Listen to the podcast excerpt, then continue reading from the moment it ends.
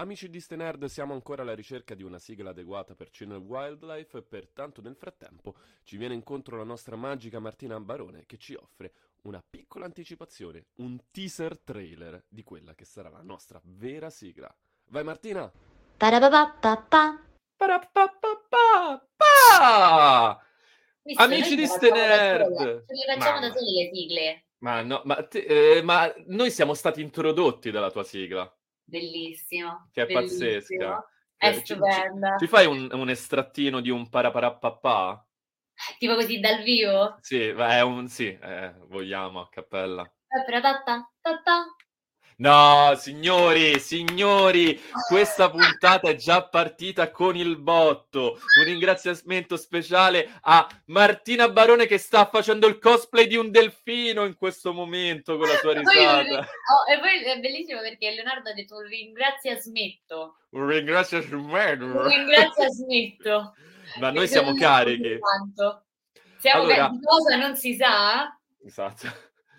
No, eh, vorrei segnalare eh, che per chi ci sta guardando in video già se ne sarà accorto, per chi ci sta ascoltando audio eh, spoiler, siamo io e Martina, solamente io e Martina, perché siamo gli unici con il fisico ancora del gruppo di Cine Wildlife, a quanto pare. Cioè, Esatto. letteralmente. Ca- cadono Sono- in battaglia. Esatto, come, come mosche cadono i nostri critici cinematografici, si sa che la critica cinematografica ti snerva, ti uccide, ti devasta, quindi è un lavoro molto molto molto duro. Molto duro. Allora, prima di partire con questa puntata super pop, perché parliamo probabilmente del padre del pop cinematografico, a mio avviso, quello che ha portato il, il popolo, il volgo in, ehm, in sala, vi ricordo che Cine Wildlife fa, fa parte del parterre di podcast di Stay Nerd, che potete trovare su tutte quante le piattaforme di streaming, lo potete trovare su YouTube in video, Cine Wildlife, poi ci sarà anche, troverete anche i podcast dedicati al mondo dei libri con Reading Wildlife, il mondo del Giappone, anime manga, Japan Wildlife e soprattutto il mondo dei videogiochi con Gaming Wildlife. Seguiteci su tutte quante le nostre piattaforme social, soprattutto Instagram, il nostro sito www.stenerd.com, YouTube dove carichiamo i video e anche su YouTube Glitch, una sezione interamente dedicata ai game studies. Sono stato bravo? Sembrava quasi che mi fossi preparato. mi sono totalmente persa nelle tue parole. Ah, che bello. E allora adesso io mi voglio perdere nelle tue parole perché oggi parliamo di Steven Spielberg e te sei stata all'anteprima stampa al Festival del Cinema di Roma per la sua ultimissima opera, ovvero il, eh, l'opera magna forse di Spielberg. E prima di partire con eh, le nostre eh, preferenze su questo mostro della storia del cinema, che ne pensi della sua ultima opera, Marti? A parte che eh, Steven Spielberg negli ultimi anni ha detto io voglio raccontare vita, morte e miracoli della mia famiglia, devo togliermi questo trauma che ho portato dentro a praticamente tutti i miei film sulla figura genitoriale di mio padre e anche poi di mia madre, eh, di diverso. Negli ultimi anni ha detto se l'ho messa soltanto nelle opere, adesso ne voglio parlare liberamente, cioè proprio voglio affrontare e fare questa analisi, eh, questa seduta terapeutica tutti insieme. E quindi se con il documentario Spielberg, intitola proprio Spielberg, sempre passato alla festa di Roma tra l'altro, molto bello, recuperatelo, e, e poi dedicando ad esempio eh, il film West Side Story al padre, basando tutta la sua eh, storia della costruzione e della formazione del film, partendo dai racconti di lui con la famiglia che avevano comprato questo disco eh, del musical, ha detto basta, lo sai che facciamo? Ci faccio un film. Cioè, lo, lo, fa- lo faccio. The Fablesman in verità sono gli Spielberg. Ed è meraviglioso che lui, in quanto cantastorie, usi un nome come The Fablesman, che insomma ricorda le, le favole, giustamente, Mhm. quelle che, che ha raccontato. E perciò abbiamo Paul Dano che interpreta il ruolo di questo padre, Michelle Williams, della madre, dove vengono cambiati i nomi.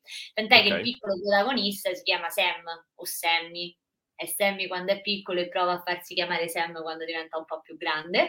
Vabbè. E eh, a parte che alla festa del cinema, ti correggo, non c'è stata un'anteprima stampa, ma c'è stata un'anteprima per il pubblico della serie Ah. Grande Evento, grandi sbandieramenti, film più atteso, solo due proiezioni, ok? Alla È stato, no, eh, beh, beh, ma è stato gestito molto bene questo festival. eh. Sì, E, assolutamente, e eh, perciò vediamo la sua autobiografia in maniera anche romanzata ovviamente, dove però si coglie perfettamente e interamente la formazione di Steven Spielberg. E il fatto che lui da sempre abbia detto che ha fatto i film per la sua famiglia, ha fatto i film per la madre, cosa che si vede all'interno del film, ma la cosa simpatica è che lui ha anche sempre detto che ha fatto i film per avvicinarsi ad esempio alle ragazze e nel film c'è anche questo aspetto, ovviamente in maniera ah. sempre ironica. E quindi è un film molto lungo, dura 2 ore e 30, che vede anche Seth Rogen interpretare il ruolo di un personaggio abbastanza chiave nei traumi di questa famiglia e che hanno poi condizionato tutta la cinematografia eh, dell'autore, ma anche di questo zio Boris che arriva e si mangia la scena in eh, tre minuti e in cui eh, fa un discorso al piccolo Sam anzi al medio Sam perché è già un po' più grandino dove dice io ti capisco perché io sono come te io sono attaccatissimo, o almeno ero attaccatissima alla mia famiglia, ma sono un animale di spettacolo, sono un uomo di spettacolo e perciò l'arte e la famiglia ti spezzeranno il cuore e tu lo devi sapere, dovrai scegliere. E la cosa meravigliosa di Steven Spielberg è che nella sua intera carriera ha suddiviso l'arte e il cuore sia nell'aspetto familiare all'interno dei suoi film, sia nella sua vita privata. Ricordiamo che lui ha girato nello stesso anno un film come Schindler's List, un film come Jurassic Park, e eh, che sono praticamente a, a, agli antipodi agli antipodi. le relazioni. E ricordiamo anche che lui è riuscito soltanto anche elaborando dopo anni l'idea di diventare padre e attraverso i suoi film l'ha fatto, cominciando poco ET e percorrendo tutta una strada riguardo proprio questo aspetto. E quindi il film si ferma lì dove in verità il percorso di Steven Spielberg comincia, quindi verso un orizzonte in questo cameo di eh, David Lynch, che mi è molto sorpreso perché le persone in sala mh, non si ricordavano probabilmente che David Lynch era stato annunciato all'interno del cast e non si ricordavano che era stato annunciato nel ruolo di eh, John Ford, cioè quindi di un regista. E quindi erano tutti molto sorpresi e ovviamente rimane anche quando, te lo, te, cioè quando lo sai. Però è stato sorprendente la reazione della sala o la gente quando usciva perché succede proprio negli ultimi minuti e tutti, oh mio Dio, ma poi non l'avevo riconosciuto, ma sarà lui, non sarà lui, la, non sarà lui. Era lui, c'era scritto poi sullo schermo. Che poi vedere nel, nello stessa situazione David Lynch e un Steven Spielberg è un po' anacronistico. È, è un po' esatto. Eh, esatto. pronto ad aprirsi al futuro. E lui letteralmente la lezione che ha imparato da questo, da questo regista la fa vedere alla fine del film, quindi dice cambiamo l'orizzonte, mai dritto, ma in alto o in basso, è interessante. E quindi il film è bellissimo perché non ti racconta la vita di Steven Spielberg, ma come Steven Spielberg si è approcciato al cinema e di tutto il percorso che ha fatto.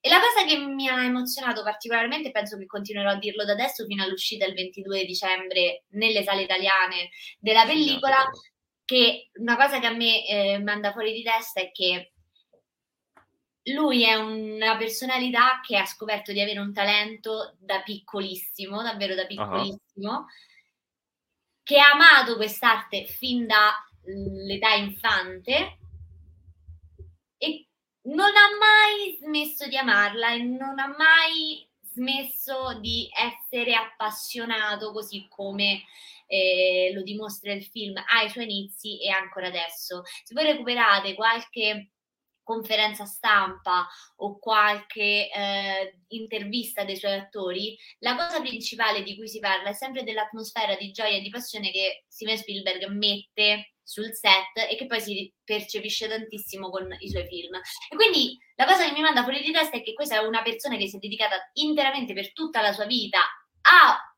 un ambito, a una passione ed è la stessa adesso che ha più di 70 anni. E per chi fa questo mestiere o cerca comunque di farlo in maniera diversa, ovviamente in altri ambiti, è sorprendente perché immagino che molti di noi eh, amano questa, questa, arte, il cinema o hanno tantissime altre passioni che coltivano fin quando sono piccole. Immagino che crescendo uno pensi che magari debba cambiare o sia necessario eh, trovare altre aspirazioni o magari non fossilizzarsi, ma in verità se ci metti quel grado di passione e quel grado di coinvolgimento, in verità sarà una cosa che non ti annoierà mai. E questa cosa anche... mi, fa, mi, mi, sciocca e mi emoziona in maniera incredibile. C'è anche da dire che uh, c'è anche la componente scesa dall'alto dei cieli che gli ha donato un talento inimmaginabile perché... Tra l'altro! Esatto, uno che nel 75 se ne esce con Lo squalo e ti dici un film su uno squalo invece ti rivoluziona a modo suo il cinema, significa che sei veramente un pezzo da 90. E, sì, ma, ma, la, esatto, la... ma, anche il fatto che nel film si vede, ad esempio, lui quando eh, realizza i suoi primi cortometraggi eh, no. fa vedere delle tecniche ad esempio durante un, un, cortometraggio di guerra su come faceva dare la sensazione eh, che eh, i personaggi fossero stati sparati e quindi gli usciva il sangue o quando ancora prima faceva un western come ha lavorato sulla pellicola per creare l'effetto dello sparo proprio non tanto okay. del sangue ma proprio della persona che sparava quindi della serie anche un ingegnere del cinema in qualche maniera e, e quindi Beh... saper maneggiare il cinema c'è anche da dire che lui è probabilmente nei dei cineasti moderni è quello che ha maggiormente adoperato gli animatronic, perché pe- se penso a E.T., Jurassic Park, lo stesso Lo Squalo, utilizzava anche dei materiali tecnici eh, che hanno segnato un'epoca cinematografica, dalla finire degli anni 90, degli anni 80 anzi, fino agli inizi del 2000, quando poi c'è stato l'avvento della CGI, però lui con eh, gli animatronic veri, lui li tastava, la, il suo immaginifico prendeva vita e quindi era anche una sorta di artigiano del cinema sotto un certo punto di vista, a mio avviso. Sì, sì. Allora, quindi te sei stata colpita tantissimo, ma io ti devo chiedere, te mi sapresti fare una tua top 5 di questo bel ragazzetto che oramai ha segnato per sempre la, nost- eh, la settima arte? Penso che la potrei fare, ma non ci metterei la mano sul fuoco che sarebbe la stessa ogni volta che me la chiedono. Se non magari per eh, il primo posto. Cioè, il primo posto sono Vai. molto sicura. Mm-hmm. Partiamo, partiamo, dal basso, scusami. Partiamo Va bene, 5. partiamo, partiamo dal 5. Dal 5. Ok. Eh, no, il 5 dillo prima tu. Al, eh, per... Allora, perché io in realtà avevo le prime tre posizioni, uh, quindi se te mi dici la 5, io adesso... Facciamo così, facciamo così, facciamo che ne diciamo tre, però mm facciamo che tipo dei fuori, dei fuori, cioè alcuni che non metteresti nella tua classifica ma che non potresti non nominare. Ah, che proprio al, che non metto nella mia classifica, però facciamo che, facciamo, facciamo che ne facciamo la classifica dei tre Ok. E diciamo gli ultimi, il quarto, il quarto e il quinto posto ci mettiamo magari dei, dei titoli random che non possiamo non, non dire. Perfetto. Allora, io parto con una facilità disarmante dicendoti okay. un film che è assurdo, incredibile, eh, pietra miliare della storia del cinema, ma non rientra nella mia top 3 perché non ho mai avuto un grosso affetto verso questa pellicola, okay. che è E.T. Benissimo nella mia, nella mia triade c'è. Quindi... No, riconosco la sua grandezza, eh, riconosco la narrazione in chiave moderna del, di una fiaba, perché è una fiaba in chiave moderna, è quasi un'opera eh, sci-fi sotto certi punti di vista, è un anticipatore di uno Stranger Things ipotetico sotto altri. Um, la cosa interessante di E.T., a mio avviso, è che lui ti cambia totalmente la narrazione um, fantascientifica del, del, de, dell'incontro ravvicinato con un'entità aliena, con una forma aliena, perché fino a quel, a quel giorno, quando è uscito, tutti i film dove c'erano gli alieni, in un modo o nell'altro, erano inquietanti, erano nemici, erano l'entità che proviene da fuori e fa cose uh, brutte agli esseri umani, L'unico che si salvava era incontri ravvicinati del quinto tipo, che a me però personalmente, del terzo tipo sì perché, quinto, perché era il quinto film, ho detto vabbè del terzo tipo, eh, che a me per, personalmente mi metteva un'ansia disumana, cioè se io sento ancora la musichetta di quel film, na, na, na, cioè io ho un'ansia assurda. Teoricamente invece è una cosa bellissima. Allora, ma, ma, ma, di precursore di Arrival, cioè com- come comunicare con gli alieni. In quel es- è brava.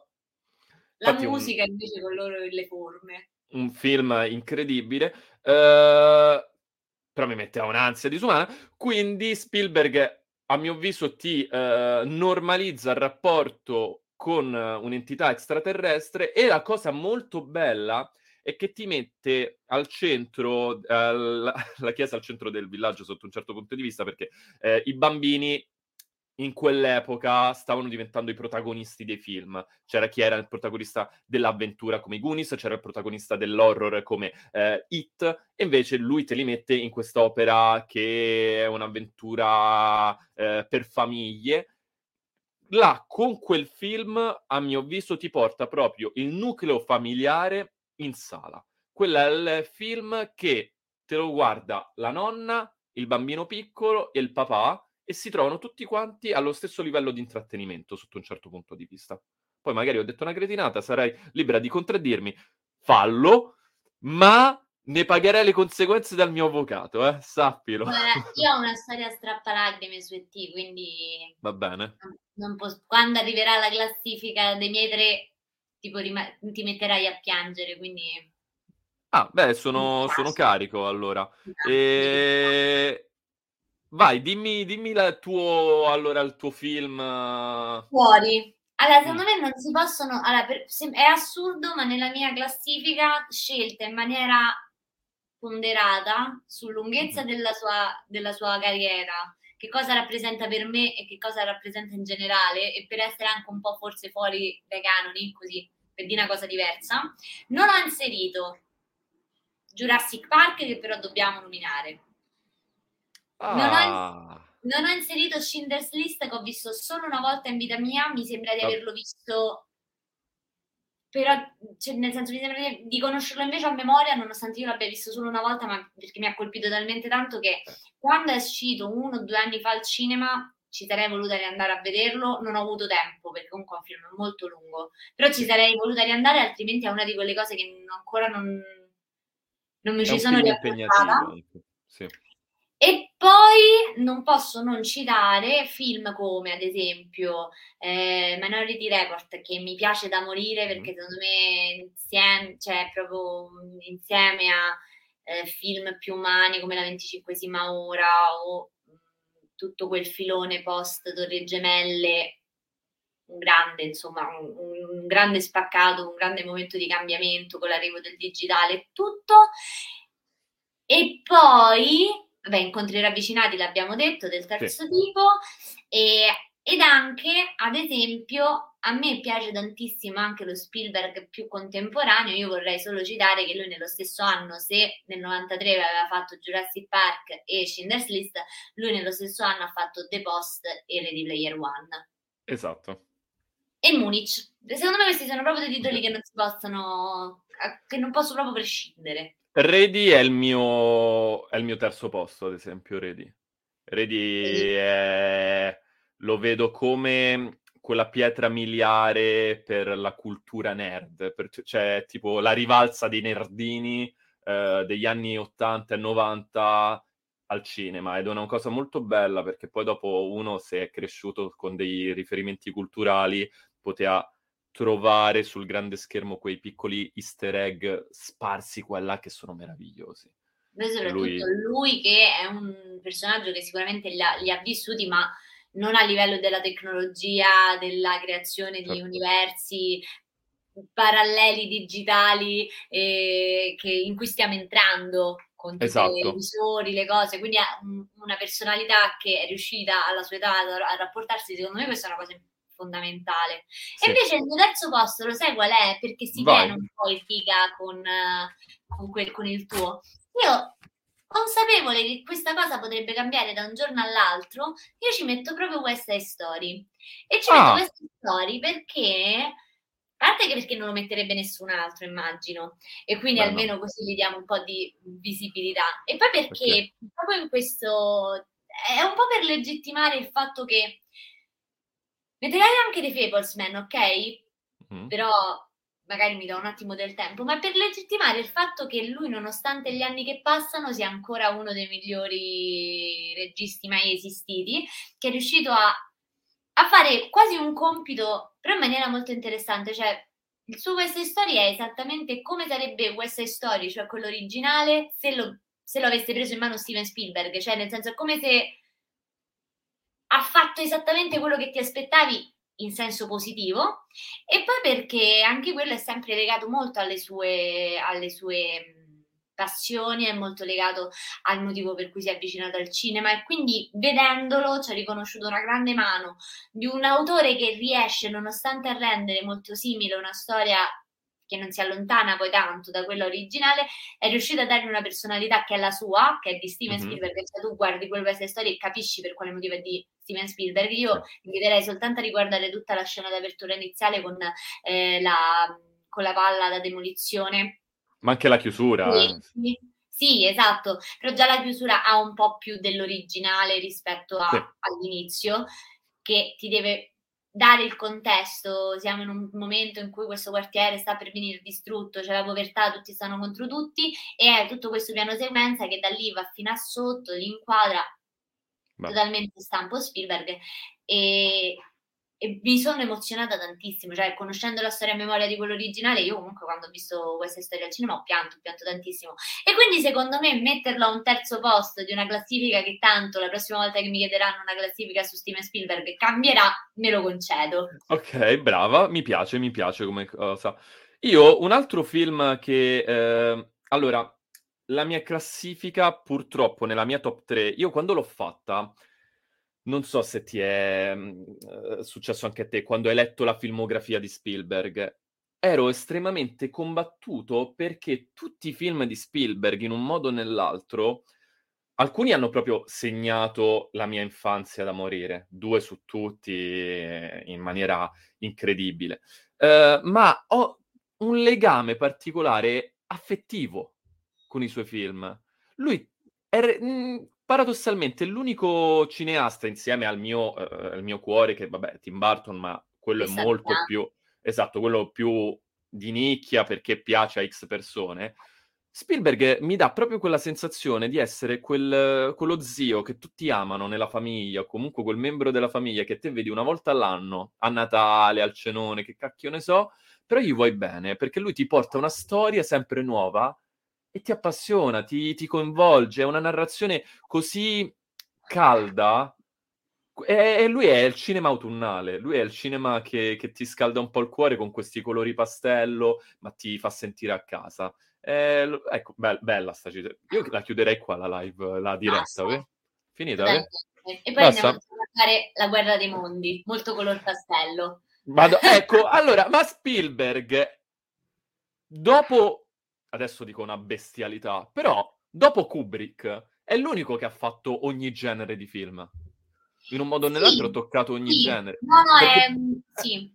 Perché sì, per me la guerra dei mondi è al limite con l'horror, comunque. per come si sviluppa. Totalmente, soprattutto per il periodo, cioè in quel periodo si piaceva quel tipo di, eh, di genere, disaster movie legato ad atmosfere orrorifiche. Sì, sì, sì, sono d'accordo. Capito? Lui, anche se non ha mai fatto l'horror duro e puro. No, no. Vabbè, Beh, anche, nemmeno... anche, Shining, Shining noi lo definiamo horror, ma è un horror no. perché ha tinte soprannaturali, ma in verità è tutto un ambito thriller su, questa, su questo uomo e del suo, insomma, sì. essere posseduto dalla sua stessa pazzia, quindi insomma ci sta. Sì, è più... Poi vabbè, Kubrick se non metteva un po' di critica sociale in un film non era contento, alla fine Shining è un altro di quei mega contenitori plasticosi che lui li definiva così perché le, la gente li apriva e se riusciva a vedere, a leggere, era la critica alla società americana, ma lui vabbè, Kubrick per me resterà sempre Dio, do assieme a Kurosawa.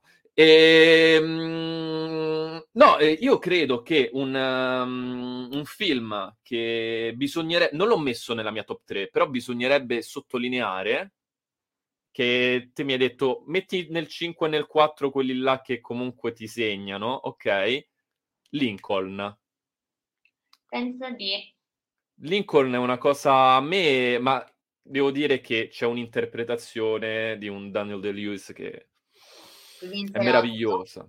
Esatto, che vinse l'Oscar. C'è da dire che non, top, non ha mai toppato Daniel De-Lewis nella sua vita. Io non l'ho mai visto sottotono, cioè è impossibile da definire sottotono. Nemmeno quando è andato a fare il, il, l'artigiano nelle botteghe a fare i sandali in Italia. Per, per uh, The Phantom Thread, per il filo... No, filo nascosto. Pazzesco, pazzesco. Film Bel mattone, eh, una mattonata, però lui è incredibile. Una ma- Lincoln, io ho un bellissimo ricordo perché era quel periodo a metà in cui stavo capendo che cosa volevo fare nella mia vita e mm-hmm. c'è un momento di passaggio in cui tu, a un certo, almeno io l'ho vissuto, che a un certo punto mi piaceva il cinema perché mi piacevano le cose che mi volevo vedere.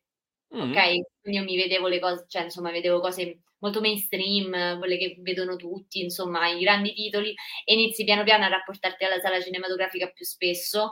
E mi sorprese perché vidi Lincoln e nonostante mi pesò, perché comunque è una visione molto pesante, almeno ai tempi, magari adesso la vivrei diversamente, però ai tempi comunque ero più piccolina, mi ricordo che mi sorprese perché mi piacque e okay per me fu, c'è stata questa fase della mia vita in cui mi iniziavo a rendere conto che i miei gusti stavano cominciando a cambiare, che poteva piacermi qualcosa anche che non conoscevo, cioè che non pensavo di un po' più impegnato. Io Lincoln lo vivo un po' così, cioè della serie, ah, c'è anche quest, questo tipo di, fi- di, di cinema, questo tipo di film, mi ci metterei in mezzo. Bello, ma questa è una cosa che mi piace.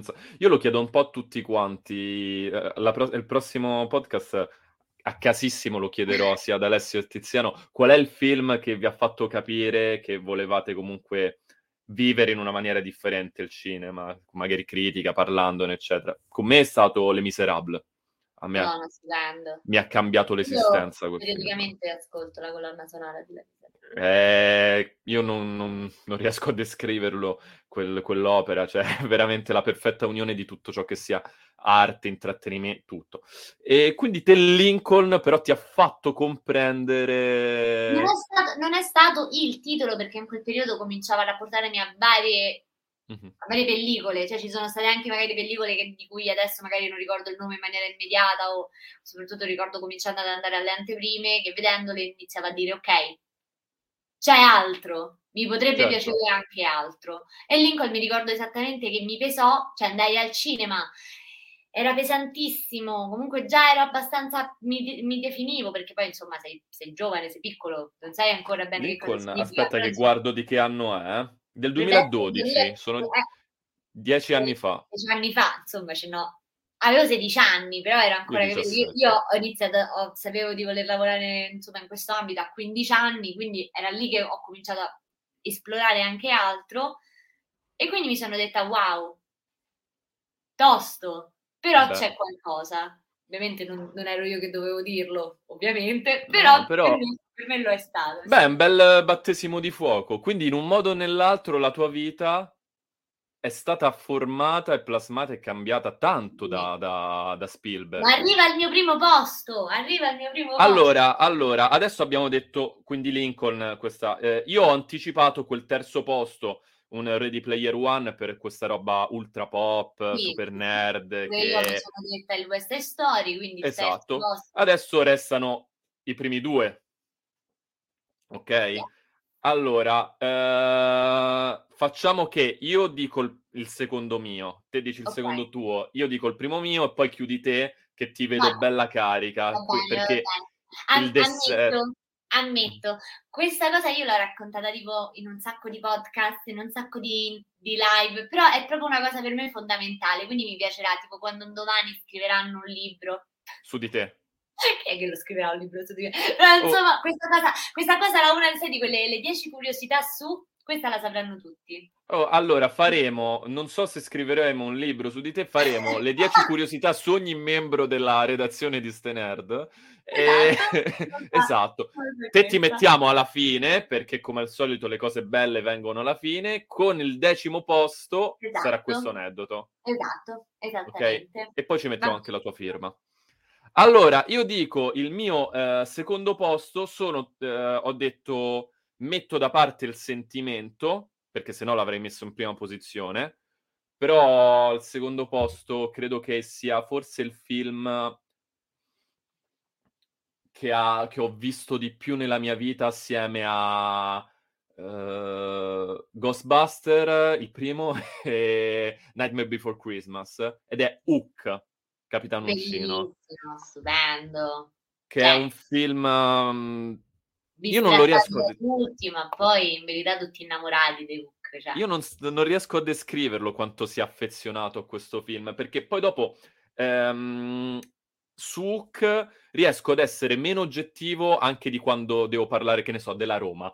Eh, perché nel senso, qual è il primo amore della tua vita, Leo? La mamma? No, la S Roma, quindi come puoi parlare della... Ne parlo bene, la difendo. Su eh, Hook io non riesco mai ad essere a fare quell'analisi critica dei costumi, delle scenografie, perché per me è tutto incredibile è tutta una messa in scena incredibile, è tutto così eh, un immaginifico assurdo che prende vita con degli attori senza senso logico e che sono entrati poi nella storia del cinema tutti quanti in un modo o nell'altro. Chi magari di meno, quindi campanellino, ricordiamo Julia Roberts, se no eh, a me Dust- il Dustin Hoffman che mi fa Capitano Uncino ancora, ce, ce l'ho ancora lì Rufio, è incredibile. E poi vabbè, ci sta una certa personcina in quel film che forse io non lo so quanto ho pianto quando è venuto a mancare Robin Williams, però credo che so, è come se fosse morto un mio parente, quindi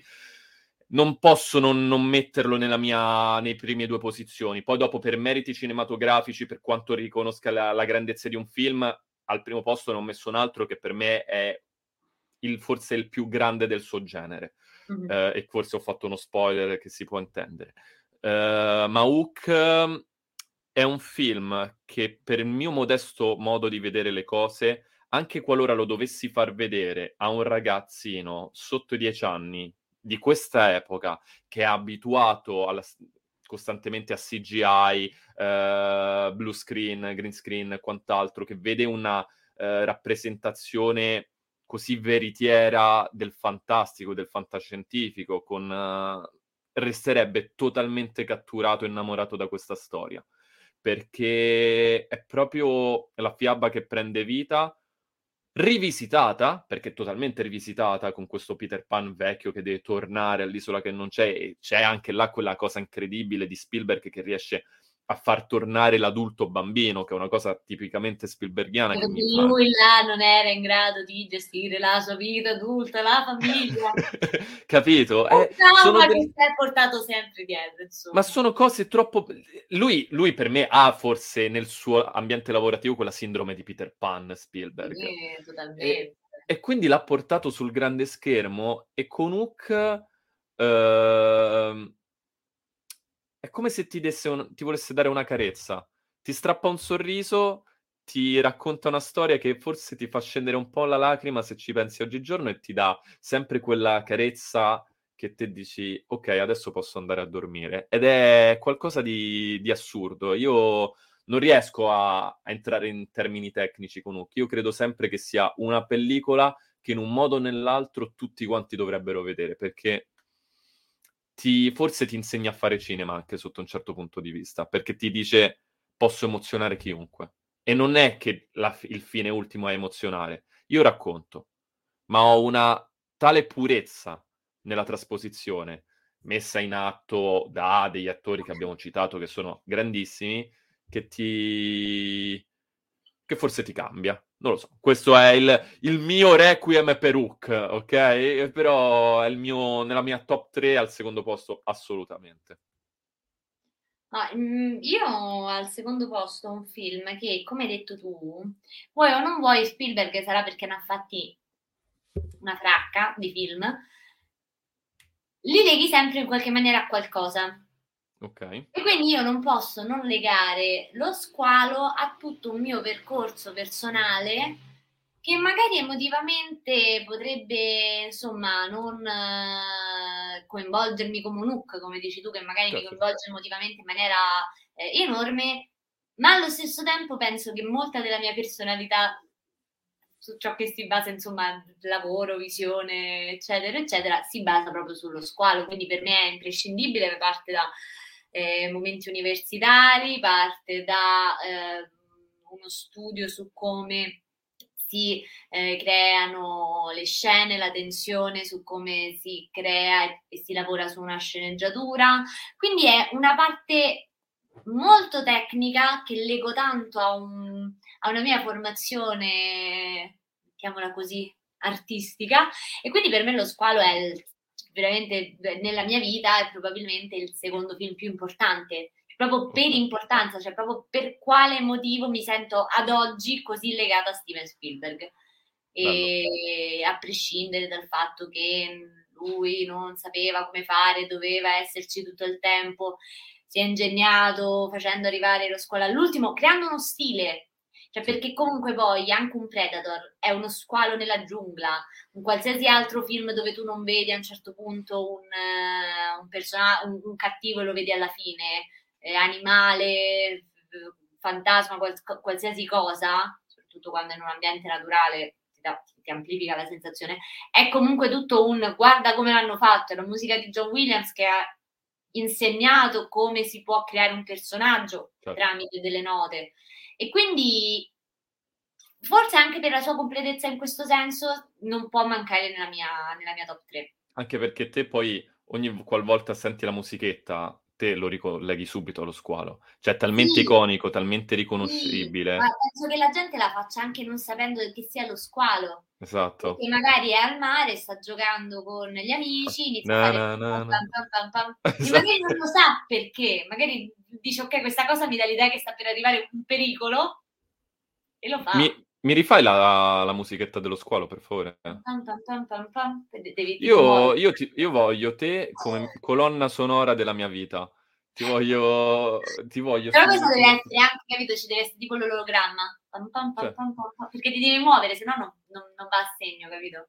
Allora, te, allora, ragazzi, Martina è anche compatta, quindi eh, possiamo clonarla, la mettiamo in casa di ognuno, anziché avere Alexa, eh, voi avrete Martina, ok? Esatto. Esattamente. Poi come mi immagino, come quelle, quei, quei pupazzi piccolini però con la testa grande che gli si muove la testa quando gli dà le botte. Ma è quelli là, tipo i cosini hawaiani? Sì, sì esatto. Ah, esatto. ok, ok, che ci stanno oh, sempre nei film, che stanno... Tutti i camionisti ce li hanno poi.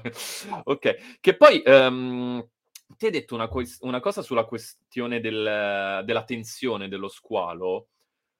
Gran parte dell'inizio del film, la tensione, per come te la fa vivere lo squalo, che te non lo vedi apertamente, vedi solamente alcune delle dinamiche che sono post eh, passaggio dello squalo, è una narrazione molto Hitchcockiana, è molto Hitchcock sotto un certo aspetto, che ti lascia quella tensione perenne per, che, che, non si risolve. La certo. tensione si risolve, c'è un climax eh, ascendente, invece non si risolve. Poi dopo invece lui, a differenza di Hitchcock, che tranne in alcuni film non ti fa vedere apertamente il momento da cosa scaturisce, lui ti mostra la creatura e questa cosa è...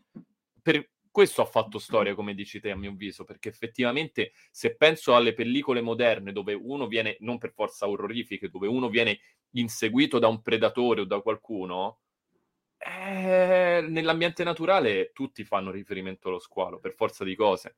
Come in un duello non puoi non far riferimento a qualcosa di leone e per questo Spielberg fa, fa scuola. Ha fatto scuola, certo. Che scuola ha fatto? fatto... Scientifico? No, secondo me, secondo me è il classico. Però classico? Non, andava, non, andava, molto bene, perché, perché... Ah, certo, certo. Vabbè, te che scuola hai fatto? te che scuola hai fatto? Con Spielberg. Con Spielberg, ah. benissimo, ben... compagnucci di banco, vero? Barone Spielberg alla lavagna. Bene, esatto. allora, carini, carini. Esatto. Che cuori di panna che siete. Insieme. Spaventavamo la professoressa. Fine. Allora, io questo lo segno come best, perché... Ah. io... Martina Barone e Steven Spielberg andavano a scuola insieme, ok? Io, io te lo metto come best, così un saluto a chi farà il montaggio di questo video. Allora, perché noi stiamo facendo cose molto belle, sperimentali, questo è cinema, questo è metacinema, questo è metateatro. Ma perché abbiamo deciso di fare questi podcast che siamo degli esauriti? Allora, il... il mio primissimo posto lo dedico a un film che lo so a menadito, io lo so a memoria, credo che lo vedo ogni anno almeno due volte. Te mi dirai, mazza che coglioni. Eh, però mi è piaciuto. È è tanto, cavolo. È tanto due volte all'anno se ci vede, con tutto quello che uno si deve vedere. Capito? No, forse no, due no, una cretinata. Una volta, io una volta all'anno mi vedo questo film e l'altro perché sono un cacchio di bimbo emo mai cresciuto, quindi a Nightmare Before Nightmare. Christmas, perfetto. Eh, ma Salvate il soldato Ryan, io lo rivedo una volta all'anno e piango sempre. C'è una scena che io adesso, cioè non è spoiler, signori, perché il Salvate il soldato Ryan è del eh, 1998, quindi io posso parlare di una scena di una morte di un soldato che il suo primo Non è pensiero Ryan, sorprendentemente, perché lo devono Non- salvare. quindi- non è Ryan. Non è Ryan. cioè, non è e c'è la morte di questo soldato che è talmente vera che mi ha devastato l'animo perché ehm, lui il primo pensiero è per la mamma. E io quella scena io la vedo, la vivo così perché te pensi erano dei ragazzi giovanissimi che venivano mandati in guerra. Effettivamente, qual è il primo pensiero di uno che eh, tutta la sua vita l'ha vissuta in campagna, in una realtà molto rurale, della famiglia simil mulino bianco che si imbarca la prima volta che prende un'arma e, deve uccidere o deve salvare i propri eh, compagni di, di squadra, della brigata, che cacchio ne so. Eh, signori, il primo pensiero quando muore, voglio mia madre, è una cosa che mi uccide. E poi resta il fatto che la scena dello sbarco è una delle, forse nella top 5 della storia del cinema, tra le scene più iconiche, più incredibili, più veritiere, è la scena dello sbarco, perché la scena dello sbarco eh, in Salvate il soldato Ryan, io non riesco a descriverne la potenza visiva, l'efficacia a livello di costruzione del, um, del movimento di camera, io della mo- delle morti improvvise, totalmente inaspettate, c'è il momento in cui uno si gira, oh come stai, eccetera, e si ritrova che è il braccio. Comunque A me, quella, a me quella che mi ha traumatizzata è stata lui che tipo ha superato un sacco di roba, poi a un certo punto si toglie l'elmetto e uno gli spara. Io Esatto. traumatizzata. Io trovo La- traumatizzata. Là è incredibile, ragazzi, è incredibile. Eh, oltretutto, una cosa che bisogna anche dare atto ai, ai tecnici, a livello di post-produzione, nel sonoro, ehm, c'è un documentario in cui spiegano, non mi ricordo il nome, c'è un documentario che- in cui viene spiegato tutto il lavoro del montaggio sonoro e di quanto in realtà Salvate il soldato Ryan eh, sotto un certo punto di vista abbia rivoluzionato alcune te- dinamiche del montaggio sonoro perché eh, la, mm, come si va over nel suono del combattimento de- eh, del- dello degli spari sopra le voci dei protagonisti sia eh, 100% realistico sotto un certo punto di vista, perché hanno fatto un lavoro a stretto contatto con dei soldati che hanno spera- eh, spiegato le dinamiche, eh, il rinculo, quanto si mette il- eh, a ricaricare in una scena così concitata. Ecco, tutte quelle cose ti fa vivere ehm, una scena come se fosse un point of view, perché io mi immedesimavo in quei ragazzi quando loro sbarcano e ci stanno questi movimenti di camera che vanno sott'acqua e poi eh, improvvisamente sopra perché eh, stanno eh, affogando e arrivano sulla spiaggia, smontano il, eh, il fucile che non poteva avere la sabbia dentro l'acqua, quindi stavano in queste buste di plastica che tolgono, si inceppano. Ragazzi, è qualcosa di incredibile per come viene pensato e ehm, ti riporta il cinema del- di guerra a una narrazione talmente veritiera in quella scena che è incredibile. Poi dopo l'abbiamo risperimentato oggigiorno con delle tecniche super moderne, con dei cineasti che sono ehm, de- de- dei fenomeni, ma Salvate il soldato Ryan ha cambiato totalmente la visione del cinema di guerra, ha fatto scuola e nonostante in quest'epoca abbiamo avuto delle trasposizioni assurde come 1917, che resta un film eh, che, mannaggia, ha vinto troppo poco per... A te so che non ha, non ha entusiasmato, però me è piaciuto veramente in particolar modo, o Dunkerque, che là però è Nolan, là è, pura, è puro Nolan, eh, tutti quanti in un modo o nell'altro, se devono fare un riferimento, se devono fare una scena concitata all'inizio di un film, se devono fare una scena d'azione, se devono fare dei riferimenti, non pensano a un'opera incredibile come Apocalypse Now o Splatoon, pensano sempre a Salvate il soldato Ryan. E per me quello è il suo masterpiece, in assoluto. Poi ha un cast incredibile, tutti giovanissimi, c'è un Vin Diesel giovanissimo. Quando, quando sol- ancora pensava e sperava di poter fare cinema serio. Esatto, invece poi è dovuto diventare in coatto con la cavezza e la, la canotta, però a guidare le macchine che vanno nello spazio. Però all'inizio lui era un soldato italo-americano, capito? Un soldato italo-americano. Poi io avevo un particolare eh, amore per il cecchino che pregava quando sparava, che quella è una cosa meravigliosa. Uno che fa affidamento alla fede per togliere la vita al suo nemico. Una cosa che è, molt- è una narrazione che fa, prende tranquillamente spunto dalle crociate, penso, perché all'epoca non si vedevano più eh, immagini sacre con una connotazione profana, una connotazione negativa. Invece Spielberg ti dice, ok, questo è un soldato ipercredente, prega mentre uccide. Sì. E non te lo fa passare per il cattivo, te lo fa passare per l'eroe. E ma è sbagliato sotto mo- tutti gli aspetti della morale cristiana. Sono tutte quelle piccole chicche, quei, mm, uh, quelle briciole di pane che ti trovi durante questo film che dici, wow, è incredibile, e... ma anche come si apre lui che arriva sulla tomba, come si chiude, è bellissimo, Vecchia, è veramente, veramente sì. bello. No, infatti, veramente bello. tra l'altro, anche adesso che, che ci penso, l'inizio di, di Salvate il soldato Ryan anche mi sconvolse perché adesso non ricordo precisamente, era sempre in quel periodo mm-hmm. in cui io stavo scoprendo il cinema ancora di più, ripeto, questa cosa, e mi sorprese perché rimasi affascinata perché mi ricordo che più o meno, se i miei calcoli e la mia memoria non, non mi ingannano, la opening scene dura 26 minuti, mi sembra. Sì, 26 minuti. Sì, sì.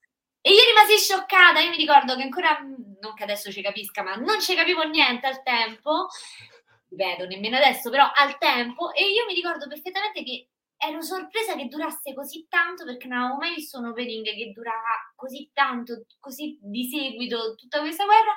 E mi ricordo che quando finì la prima cosa che, che feci fu guardare quanto era durato. Cioè, mi, mi sconvolse, mi, io, eh, il ricordo più vivo che ho della mia visione di Salva del Soldato Ryan, guardare Una... quanto durava la scena d'apertura. Quant- quali sono altri film che hanno una scena d'apertura così lunga? Forse 2001 Odissea nello spazio? Sì, poi sai cosa? Anche proprio una questione del... Um, una questione della tenuta de- de- dell'argomento e della scena, cioè perché ormai si usa anche fare dei, per esempio, dei prologhi che iniziano, cioè che sembrano molto lunghi e il film poi magari dopo mezz'ora rimettono il titolo, ok? Sì, sì, sì. Però lì è diverso perché lì è solo quel momento, cioè sì. solo quella scena, è solo, è solo quello. È come se fosse un film nel film. In un certo... quella è la scena tipica che ti aspetteresti verso la fine. Sì, Io non esatto. Mi ha, no, mi no, lui... È vero, è verissimo. E ha messo un corto all'inizio del film, sì. sotto un certo punto di vista. E Perché poi, poi... In The Fablesman non mm-hmm. è che eh, non c'è la stessa scena, però è impressionante perché si vede un piccolo Steven Spielberg protagonista Sam, che realizza un film di guerra ed è ovvio che tu mentre lo guardi ci pensi. Bello. Cioè, questo è tutto il preambolo, perché lui non è che faceva soltanto diciamo, le, i personaggi, i legami, i rapporti tra i personaggi, ma faceva vedere proprio le scene, quindi il sangue, come scoppiavano, come faceva a far finta di far scoppiare la bomba, e quindi tu ci pensi Io. immediatamente a salvare. Sapevi già qual era la sua direzione. Ma prima della, del tuo primissimo posto, che ti vedo che gli occhietti tuoi sbrilluccicano, come si direbbe a Roma, eh, è nella top 10 di sempre Spielberg come regista? Sì, no, totalmente. Vero. Poi credo che ci sia stato un periodo di down, cioè credo che a un certo punto fosse talmente inflazionato che era diventato, che è anche uno di quei registi che si sente per modo di dire che non era nemmeno figo dire che era il tuo preferito. Poi secondo me adesso negli ultimi anni è ricominciato invece a a esserne riconosciuta una certa autorità allora. e adesso se prima era più divertente dire oddio cioè ti piace Spielberg credo, eh, questa è stata la mia sensazione perché insomma ripeto sempre il passaggio di come vivi le cose invece adesso cioè, perché forse sai qual è il fatto? C'è stato, uh, sto guardando adesso i suoi mh, ulti- l'ultima decade, facciamo così, quindi l'ultima decade è dal 2012 fino al 2022. 2012 Lincoln, film incredibile, molto però comunque di nicchia, un film che può apprezzare una certa tipologia di pubblico, non, non, lungi da me fare elitarismo culturale, tutt'altro, però è un film che per essere visto devi avere comunque deve essere abituato a, a, ad alcuni sapori del cinema. Il Ponte delle Spie, il film è fighissimo, è un film pazzesco, assurdo, è incredibile. Bellissimo. Se lo sono viste poche persone, però, cioè io tra, tra, i miei conoscenti pochissimi l'hanno visto. Però sai, no, io intendevo, io intendevo più per questo fatto del, del fare molto cinema commerciale, okay. commerciale. Cioè, ah, per questo dici, è poco figo dire ah, tuo come se a un certo punto fosse meno figo e adesso è tornato a essere figo dire che... Poi magari non è vero, eh? poi anzi correggeteci se avete delle visioni sì. più, più, più, ad ampio spettro e secondo voi è sempre stato un regista Vabbè, acclamato. Ma... Tesoro, noi allora, noi che fre- te ancora di più di me, però che frequentiamo gli ambienti dove ci stanno quelli che fanno critica, a tutti quanti ti dicono qual è il mio preferito, qual è il tuo preferito e come se ne escono, se ne escono, vabbè, Lynch, eh, Fincher, eh, non lo so, Fellini, cioè non, non ti tirano fuori il, il, cineasta incredibile che ti fa mangiare i popcorn in sala. Perché deve fa figo. Sì, Ora, c'è ancora questa visione un po' arcaica del cinema, fangula. Comunque io voglio dire che non è stato nelle nostre top 10, nelle nostre top 3, eccetera, eccetera, ma non vi preoccupate, ci piace Indiana Jones, perché non è il mio primo posto. I Predatori dell'Arca Perduta a mani basse, uno dei film cioè, più belli di sempre. Esatto, cioè nel senso sappiate che tutto quel, cioè qualsiasi titolo se vi viene in mente che non l'abbiamo vis- messo ci piace, ok? Cioè della serie incredibile, ma Guarda, forse l'unico che a me non è non ti dico, è eh? eh, GGG. Ah no, esatto, però io il GGG non mi è piaciuto, il grande gigante gentile non mi eh. piace, però ti posso dire una cosa, i miei fratelli da piccoli lo guardavano in continuazione, a ripetizione, e secondo me questa è una grande cosa sì. della serie, è palesemente rivolto a, a loro, cioè per sì, no, certo, molto certo. significativo della serie, ok, ha girato anche un film puramente per bambini, molto più di quelli che oh. magari no, eh, si, come sì. abbiamo detto, cioè quello è palesemente per bambini, i miei fratelli impazzivano. A un certo punto non gliela potevo più fare, guarda GGG, non ce la potevo più Ma... fare. Quello Ma è, stato... è, strano che poi si appassionino a un film come GGG, tro- eh, tralasciando, cioè non me ne voglia Spielberg, però con tutte le robe che ci stanno disneyane in, in questi miei giorni... fratelli già culturati, già... Mamma mia. Il prossimo, Proprio... il prossimo film era già Salvato il soldato Ryan. Sì, sì, io me li vedo che a, a, otto anni si guardavano Roma di Quaron, esatto, eh, esatto. però, però questo film è fatto solamente per vincere. Esatto, esatto, È vero, è un film del cazzo. Allora... eh... non sono d'accordo! Tagliate! Non sono d'accordo con no, lei... no, vabbè, questo è un inside joke nostro che io ogni tanto tiro una coltellata a Quaron e Martina, lo, povera, lo deve difendere. Sempre. Che anche perché è Alfonso sempre. Un altro, un altro, grande cineasta a cui potremmo dedicare un podcast, ma questo ancora non è finito, quindi direi di continuare. No, allora sì, però ci deve essere anche Tiziano, che anche lui su alcune, lui lo apprezza molto più di me, però su alcune è un po' caustico. Eh, allora, anche, allora mi, mi, porto Alessio perché così almeno lo difende. No, è divertente. Eh sì, se non facessero i vecchiardi, soprattutto il buon Alessio, che adesso noi non lo dobbiamo sputtanare, però diciamo non ha più il fisico, eh? non sta qua perché non c'ha il fisico. Va bene, tralasciando questo, bando le ciance, torniamo visto che siamo vicini all'ora. Dici il tuo numero uno, voglio vedere la lacrima, eh? voglio far commuovere le lacrime. Allora, ovviamente non avendolo eh, pronunciato nella mia lista fino adesso, il mio film preferito in assoluto di Steven Spielberg è E.T. l'extraterrestre. Ora, sia proprio per come è fatto, io l'ho rivisto poco tempo fa. Non sono una persona che riguarda spesso i film. Mi, mi sta avvenendo ultimamente da un, paio, da un annetto il fatto di ho voglia di rivedere cose che ho già visto perché di solito è sempre voglio vedere cose nuove e quindi vedevo sempre cose nuove. Nell'ultimo tempo non lo so, già la nostalgia, un po' di, un po di voglia. Vecchi oramai qualche titolo me lo vado a recuperare. Quindi qualche anno, un, un anno fa, due anni fa, ho rivisto E.T., che avevo già visto dopo tanto tempo, e mi ha fatto lo stesso identico effetto, ossia ho pianto dall'inizio alla fine, ma piangere così inghiozi. Per quale motivo è il mio film preferito? È il mio film preferito perché secondo me è meraviglioso, hai fatto tutto un discorso molto giusto su come ha cambiato il genere fantascientifico, rendendolo molto più dolce, nonostante alcune parti comunque, insomma, all'inizio, tutto al buio, queste torce, un, opening anche lì incredibile sul fatto che si perda questo, questo alieno, eccetera, eccetera. Ma guarda, senza andare a approfondire, non servono grandi cose. Ti racconto solo che io a 5-6 anni mi guardo mm. E.T. Sto guardando E.T. Non so se vi ricordate la parte straziante dove lui e il bambino diventano bianchi perché loro entrano in questa sì. connessione talmente forte che eh, sono simbiotici. A un certo punto arriva mia madre che mi aveva piazzato davanti alla, alla TV a guardare T, era buio, io me lo ricordo. Questi sono tutti i primi accenni con mia madre, a volte li ricostruiamo, cioè probabilmente ci sono state delle tappe che mi hanno portato al fatto che poi volevo diventare una critica cinematografica e sto cercando di fare la critica cinematografica. Ma te lo sei tesoro? Andiamo avanti. e, eh, e, quindi io stavo vedendo questo film al buio a 5-6 anni. A un certo punto arriva mia madre, c'è questa scena di loro tutti bianchi. Mia madre mi prende sulle, sulle gambe, mi prende in braccio e io mi giro verso mia madre e le faccio: Mamma, ma perché sto piangendo? E mia madre mi fa: Perché ti sei commossa. E io non avevo, io ho imparato che cosa significa commuoversi con ET. Bello, Chiuso, finito, bello. primo non, posto. Non bisogna Mi dire altro. a ripensarci. No, no, no, no, non lo fare, non lo fare. Ti dico io quando ho pianto con un film la prima volta, dai, così ridi. Dai. No, ripeto, lì... io, ho, io, ho capito che cos'era commuoversi, cioè io nemmeno lo sapevo perché stessi piangendo. Cioè, io mi ricordo, mi ricordo proprio che mi scendevano solo le lacrime e non avevo, non avevo, compre- cioè, non avevo capacità, non, non sapevo come, lo stessi, come stessi producendo quelle lacrime. Cioè, Spielberg ha fatto tra virgolette, ha dato il via a una, un'emozione. Eh sì, La tua prima emozione così innata. Beh, eh allora io credo che non, non serva altro per dire. Io, io, ho pianto per la prima volta al cinema con Lilo e Stitch.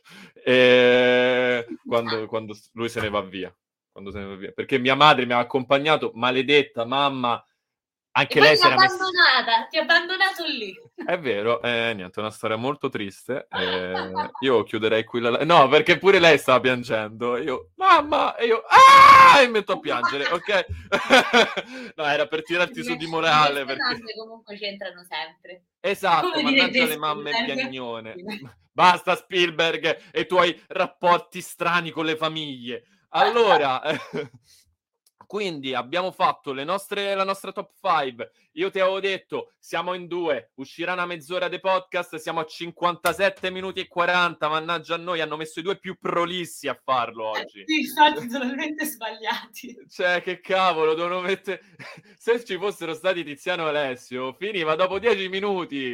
È bello, vero? Avevano sì. detto tutto. Avevano detto sì. tutto. Avevano detto tutto. Incredibile. Erano una sequela di aggettivi a caso, però tutti centrati ed era già finita. Invece hanno messo noi e là è la storiella, l'aneddoto. La mamma, Chiamateci per le vostre feste di compleanno che le riusciamo ad animare anche per tre ore di fila, anche se dovesse esatto. essere una cosa tipo del sud calabresi, eccetera, che mangiate per otto ore, noi tranquilli duriamo otto ore. Siamo, siamo, incredibili. Dite, vi drogate? No, pensate se fosse... Non so, eh, no, Martina no, anzi, ieri si è salvata, si è salvata da una piazza di spaccio. Brava esatto, Martina. Esatto, non, non frequento, non, non, vi preoccupate, sto bene. Gliene frega un cazzo ai nostri ascoltatori. Ricordatevi, facciamo, facciamo del sociale, dite no alla droga, ok? Esatto. Dite no alla droga perché es- dite sì a Spielberg e con questo io direi ciao a tutti, dai noi, dai, dai noi, dai, noi. dai no. mi fai la chiusura con lo squalo adesso così 3 2 1 pam, pam, pam, pam, pam, pam. Incredibile, è finito qua, ciao!